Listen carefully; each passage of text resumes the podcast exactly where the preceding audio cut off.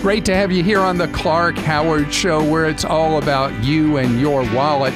I want you to learn ideas from me so you can save more and spend less, and don't let anyone ever rip you off. Coming up later, we have Clark Stinks. That's where, when you think I have ripped you off with bad guidance, bad advice, or rotten opinions, you get to hear what people have felt I missed the mark on. So there's a big fight going on behind the scenes with your iPhone and your Android. And it's one of those things that you don't realize that you could be getting ripped off unless you know how the game is played. All right, I want you to think about something. You go on your computer and you type in a web address, or you do a search and you find a web address you want to go to and you go to it. You don't pay anybody for that. You just go to whatever website you want to go to. Well, Apple and Google, who completely dominate cell phone service in the United States, 70% Google, 30% Apple, or 68, 32, something like that. There's nobody else. It's just the two of them. And so Google with their Android operating system and Apple with iOS act as gatekeepers over the apps that you have on your devices. And there's a lot of legal action, a lot of fuss about the toll bridge that Apple and to a lesser extent Google have on the companies that have their apps there. And so if you were to download an app that has a cost to it for an ongoing subscription, Apple essentially forces the app operator to mark it up 30% or take 30% less revenue. Google, my understanding is the toll bridge is 10%. So there is an all out revolt underway in addition to the court fights over this. And the app Tinder, the dating app, has come up with a bypass to avoid having to pay the toll bridge fee, the toll.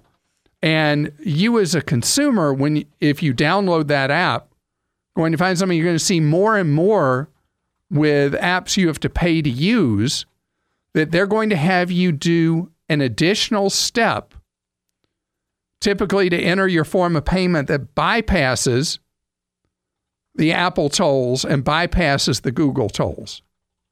And this is actually a huge benefit to you to take the additional step.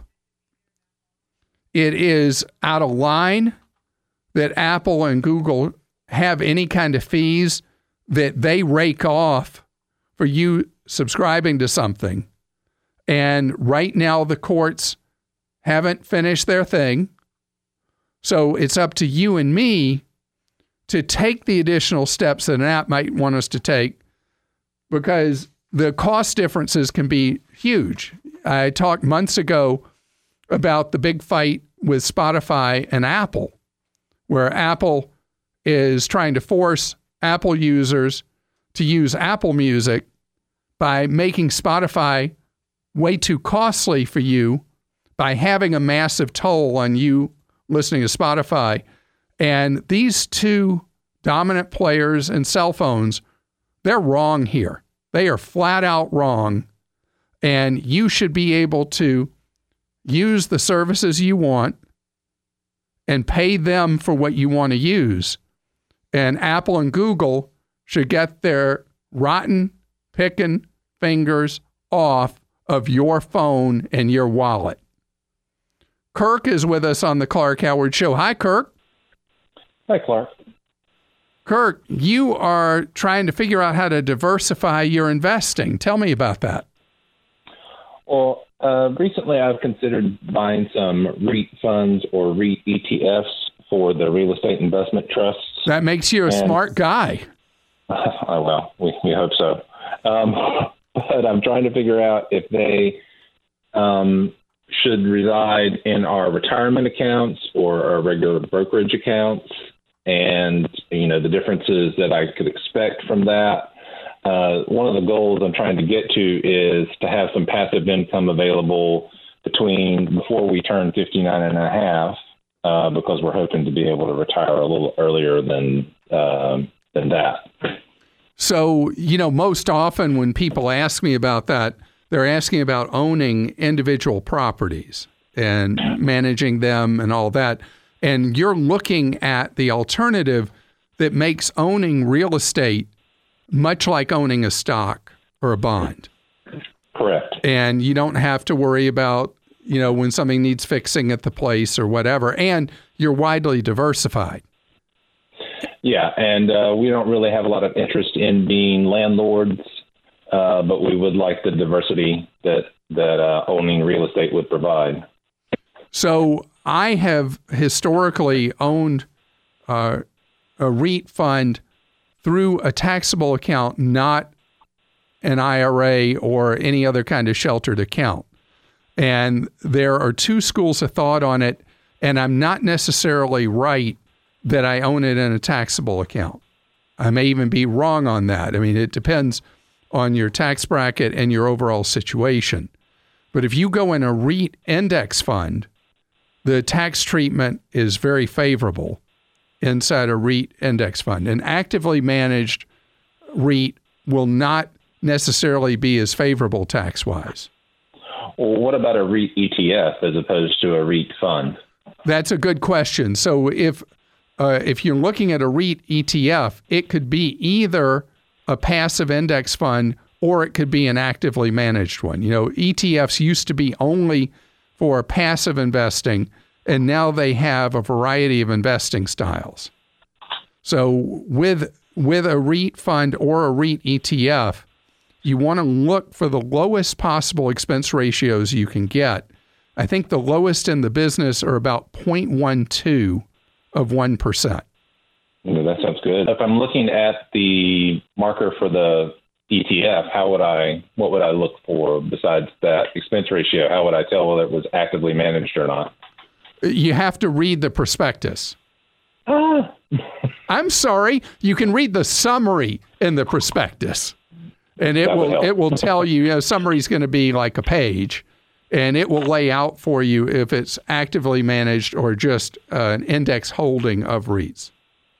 And do you have an accountant or anyone who helps you with your income tax? No, we didn't. We do that ourselves. Okay. Because I was going to say, if you had a tax professional, this would be a perfect example of a case where you ask if if a holding like this should be in a sheltered account or should be in a taxable account. Is it possible that the differences between them is not that big? You mean in terms of the which would be the best tax decision? Between yeah, between retirement or um, uh, regular. All I can tell you is that any active real estate fund you want in an IRA. Okay. If you go into passive, again, I would say it's a, it's a mixed bag, and it would really be your choice as to who has the lowest. My memory is, and I could be wrong on this, that Vanguard has the lowest cost REIT index fund. Uh, they would at least be the target you would look at and the one you'd want to be able to beat on expense ratios. Lauren is with us on the Clark Howard Show. Hi, Lauren. Clark, how are you? Thanks for having me on. I'm doing great. I hope you are. I am. I uh, have a question about car leasing. I've never been a leasing guy. I've got to finish my second car lease, and it's been a great experience for obvious reasons. You know, having a car that starts every time you walk outside and never having to deal with the mechanic. I guess my question is, in a nutshell, you know, I have an I have an S corp, and according to my CPA, seventy percent of my payment is a write off. Well, and it could be I, it could be hundred percent. It all depends on the percent of your use of the vehicle that's business use. Correct. And from what he says, if seventy percent of the use is business use, that's a seventy percent chunk you can write off. Right. So I'll tell you what a lot of people do who are small business owners. They will have an older car that they use as their personal use car so that the a business use vehicle is an 100% write off. Huh. Yeah, that makes total sense. Yeah. But if you don't want to do that, you want simplicity in your life, and you can justify 70% of your miles being business use miles, then yeah, you would have that as a perfectly valid thing. And I hear this over and over again from small business owners who will call me and say, Hey, you always say don't lease, buy a vehicle, but my accountant says I should Right. do it because of the write off. And so this is, and this would come in the category of an exception to a normal rule because of the tax benefit that comes to you as a business owner.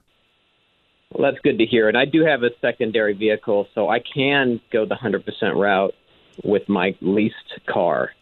Um, so I'll I'll bring that up to him. But the, the you know the cars I'm le- I've been leasing, the payments are so low, and I'm, I'm being you know pretty frugal in what I choose and everything like that. So it, when I r- run the numbers, it comes out to be like seven dollars a day for leasing a, a brand new vehicle, and I you know I save a lot of my time going to mechanics and all the all the obvious stuff. And I guess I've never had good luck with used vehicles, but I guess I just want to make sure I'm not flushing my money down the toilet. no, I mean, you are. I mean, this is, I don't want people to hear me say, yeah, it sounds fine for you to lease a vehicle and think that it means I've said it's fine for them to lease a vehicle. You know, this is a narrow circumstance where you own your own S Corp. And so for you, it can work out fine leasing versus owning a vehicle. And I think if it if you've been happy leasing vehicles, you go ahead and do it. Now, as your accountant will tell you, but you'll probably ignore, you avoid hassle with the IRS if they ever did any kind of uh, full review or audit of you to keep a mileage log. And there are now apps you can have on your phone that'll do it to justify the percent write off that you're doing on a company vehicle. Oh, also, ideally, I should be documenting the business use in terms of miles. Exactly. And I just told you something that nobody ever does, but that's what I'm supposed to tell you. You're supposed to do, and that's what your accountant's supposed to tell you. But if I have the vehicle as a hundred percent business vehicle, then basically the miles that those thirty six thousand miles that after in the three years are all business miles. Exactly. Now, um, there may be an argument about miles to and from your place of business, that those miles would not take you to 100%. But again, I defer to your accountant on that. And I'm glad that this has worked out for you to this point. It's time for Ask Clark. That's where you post a question for me at clark.com slash ask. Then producer Joel asks your question for you. All right, Clark. Andrew has a question. He says, after freezing my credit due to fraudulent usage of my personal information, are I'm there? sorry that happened to you. Yeah, that's terrible, right? He says, are there additional steps needed to secure or protect myself? So, what I would like you to do is something that I suggest. I don't know your age, but something I suggest for people that are older. But if you've been an identity theft per victim, I want you to go ahead and do it regardless of your age. And that's go to the Social Security website at socialsecurity.gov and set up a My Social Security account. It's free to do.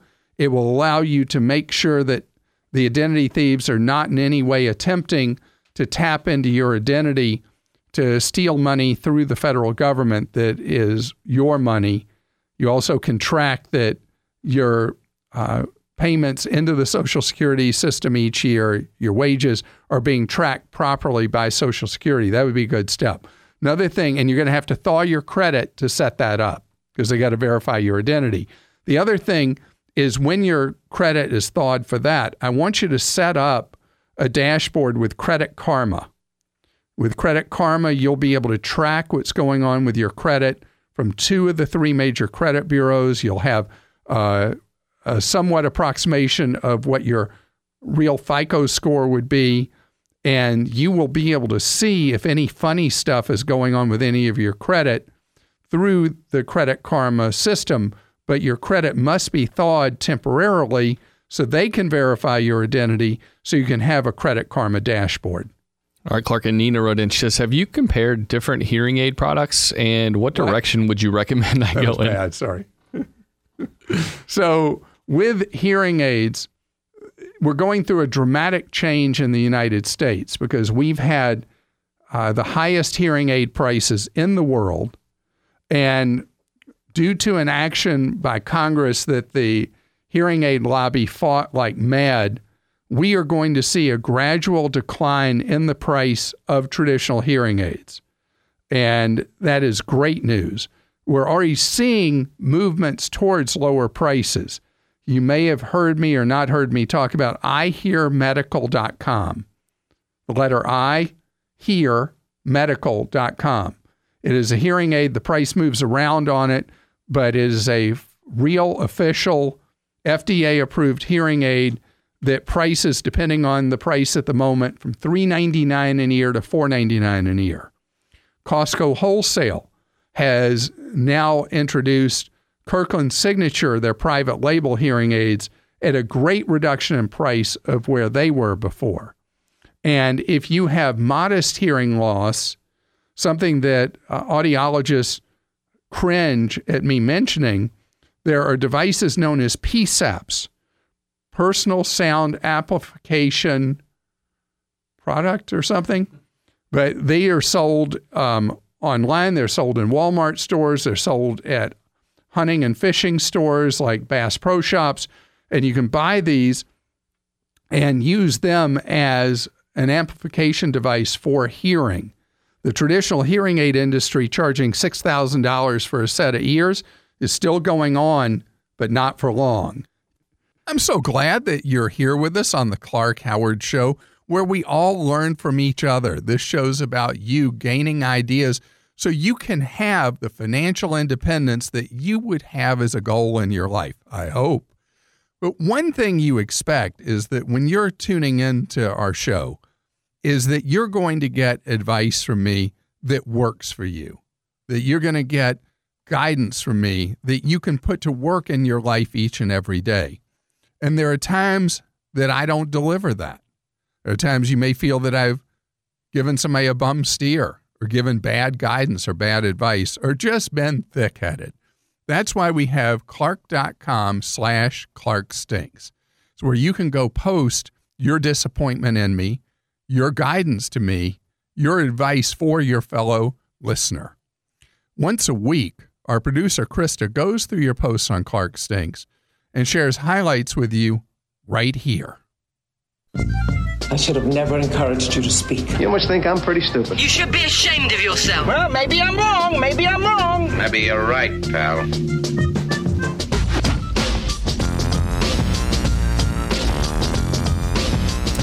As a seasoned college professor and academic advisor, I am sorry to say that you score an F minus on your advice about the 17 year old choosing a college major. You said that the first two years of study are all just general ed stuff, but you were absolutely incorrect.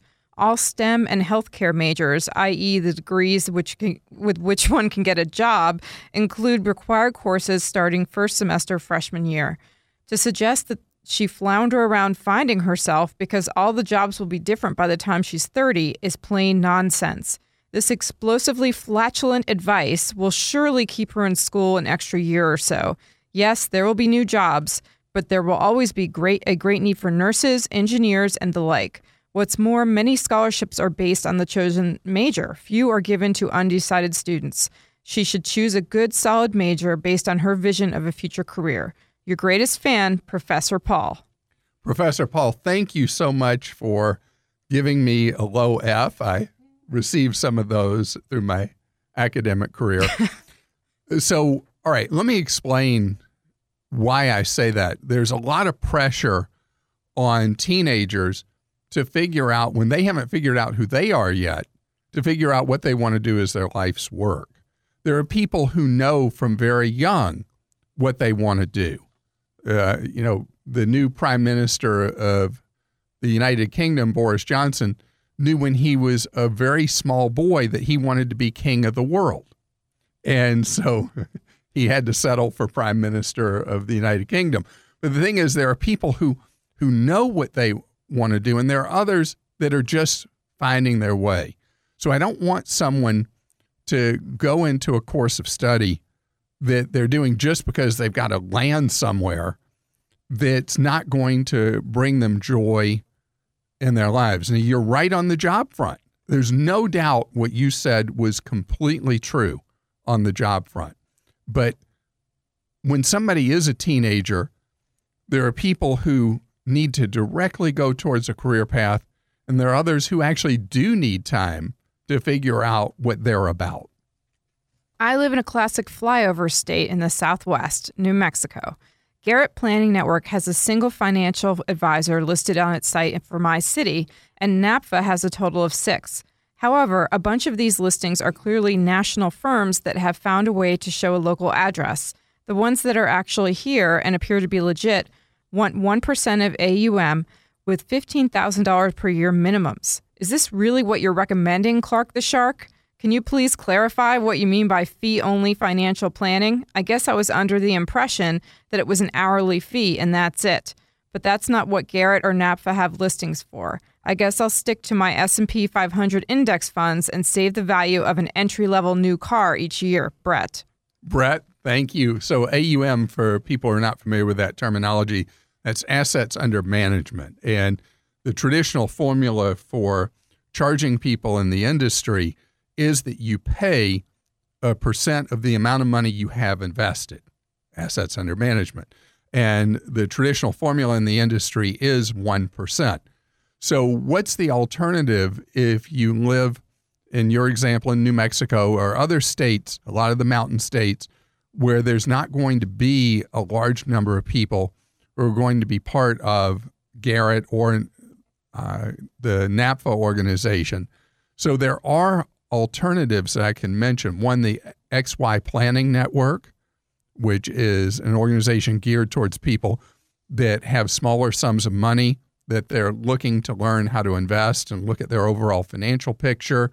You can look at um, Charles Schwab or Fidelity Investments. There are alternatives. And in fact, when I talk about Garrett and NAPFA, it should be for a specific focus of somebody looking at their overall picture, what they're trying to do, not just pick funds. If all you're into is trying to be in the right funds, you're completely right that just doing index funds gets you most of the way to what you need to be about as you start to build a secure financial future for yourself. All right, Chris just has a very simple request. Please, Clark, no more robot voice.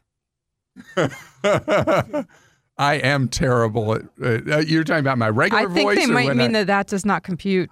Oh, that's what my guess is. Oh, this one. Where is it? Oh, you're gonna really play it now? Oh, here it is. So, all right, if that one bothers you, I'm sorry. So I played it just for you as a bonus attraction. Clark, you had a caller about polybutylene piping in his home, and I can tell you from personal experience, my homeowner's insurance actually imposed a $25,000 deductible if that piping should burst. And then the very next year, they dropped my insurance because of the piping in the home, as they no longer cover homes with it. Most insurance companies will not cover a home with polybutylene. This guy really needs to get his pipe plumbing removed as quickly as possible. So, your suggestion of water sensors is really off the mark, Paul.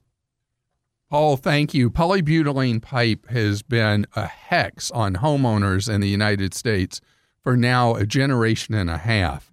It is a defective product that is a ticking time bomb for your wallet. And I was trying to give our caller an option other than the cost of having to do a replumb.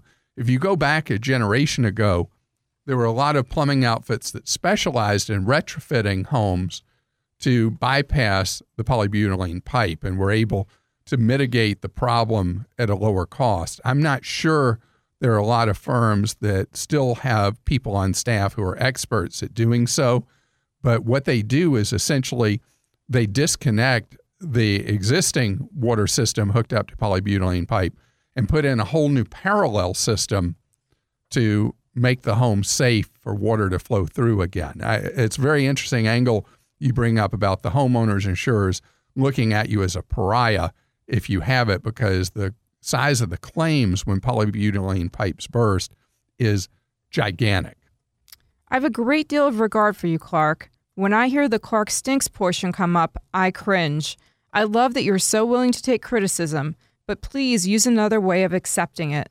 Clark Stinks is disrespectful on so many levels. Our society needs to build up, not take down.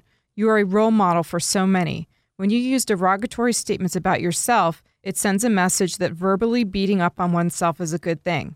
It also says that berating another person is okay. What about something like Clark Learns or Teach Clark?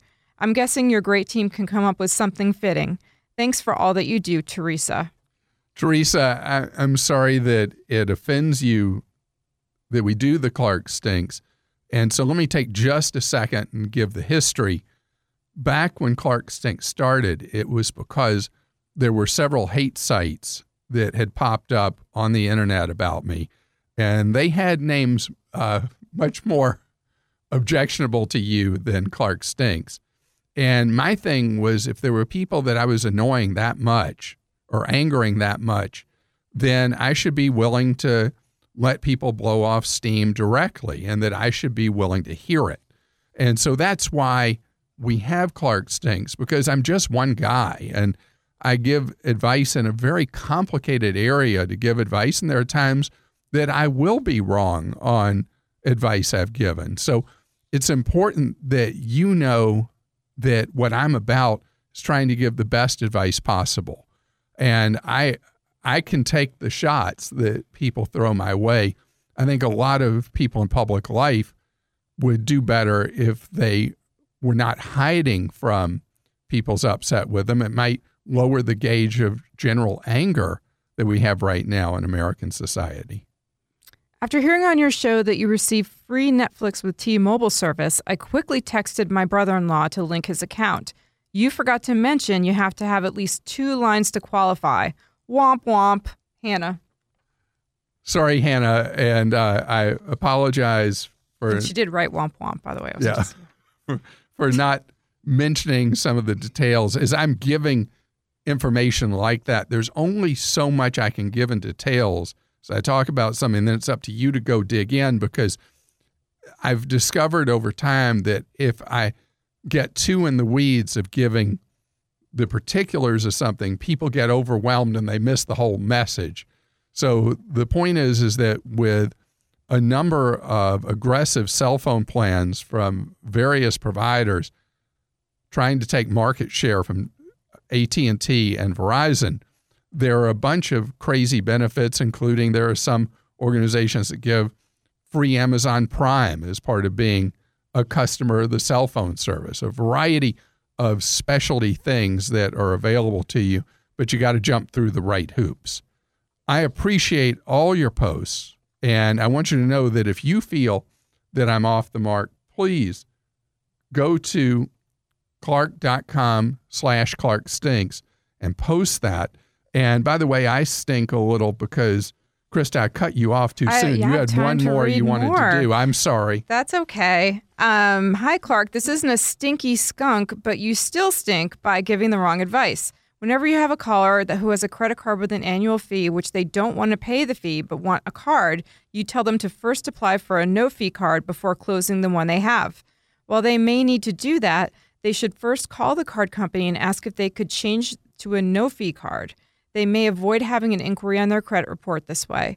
Also, if they do need to close the card and have another with the same issuer, they could request that their credit limit be transferred to the one they are keeping before closing it. Keep up the good work. I listen to every episode. Mordecai. Mordecai, that is outstanding advice. And it's the right order of advice versus what I have said that that would be step 1A. And if you get turned down by the credit card issuer, then you go to the step that I've normally recommended, which is get another card before you close that account. Great advice, great guidance. And that's exactly why we do Clark Stinks. John joins us on the Clark Howard Show. Hi, John. Hi, Clark. How are you? Great, thank you.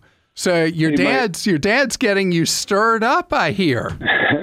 yeah, yeah. He is just the latest. You know, he has a tendency to be very suspicious of government, which I understand for good reason. But um, what that tends to do is drive him over to you know people that um, can uh, you know use that to uh, I guess take advantage of people. Anyway, so I was trying to find a way to um, to respond to him in an intelligent way. And uh, most recent thing he brought up was uh, uh, he got an email that mentioned the Dodd Frank and how the bank accounts are government controlled and your government controlled 401k and language like that to make you think that in the next financial crisis they're actually going to take their depositors' accounts and somehow issue you, I don't know, shares in the bank or something.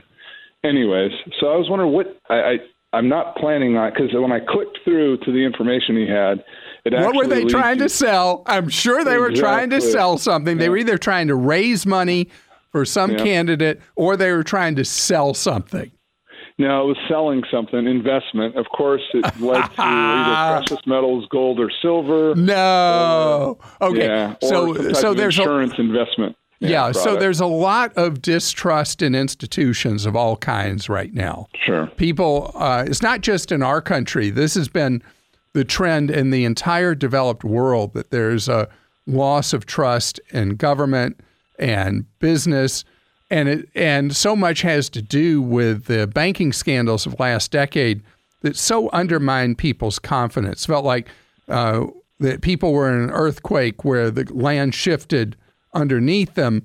So many people lost their homes, their jobs, yeah. their uh, marriages fell apart. There was so much financial stress, and nobody knows who and what to trust right now. So that makes people really vulnerable to these pitches. So what Dodd Frank was, ironically enough, was it was a law passed in the aftermath of the banking scandals to try to make sure that the banks couldn't essentially bankrupt the world again.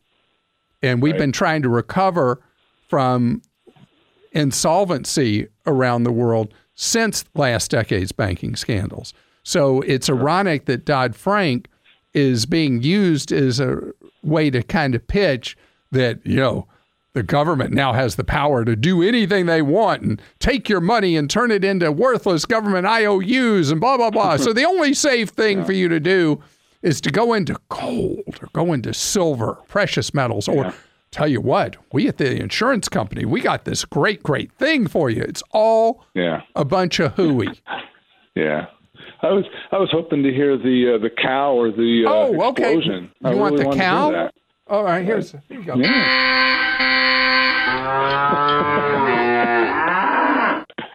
yeah. That was good Hey. radio producing on your part there. That was good. Yeah. Yeah. Glad. Hey. So tell your veteran, dad to tell your dad to relax and I will. I and will. to stop opening those emails because the ones he opens will only generate more.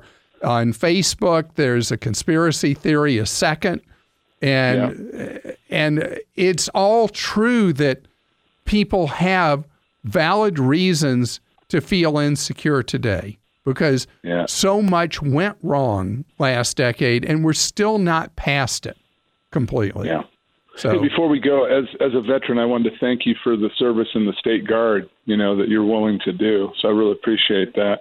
Well, thank you. This is my 18th year in the State Wow. Guard, and uh, I just got in trouble because I had let my um, my anti-terrorism training lapse, Oh yeah. and I'd let my up. my um, first aid and CPR and uh, AED training expire. Hmm. mandatory So- briefings. Yeah. yeah, so I just got Mandatory I just got training. just got all my certifications back. Which branch of the Good. service were you in? Uh, actually, Marine Corps enlisted, and then I was an Army officer. So. Wow, double tough guy. Wow. No, I did twenty, only twenty-eight years. I wish I could have done more. Well, anyway. I, I appreciate so much what you've done for our country. Thank you very much. And keep protecting your dad, too. You're listening to The Clark Howard Show. Thanks for joining us today. The Clark Howard Show is produced by Kim Drobes, Joel Larsgaard, Deborah Reese, and Jim Ayers. And remember, 24 hours a day, we're there to serve you at clark.com and clarkdeals.com.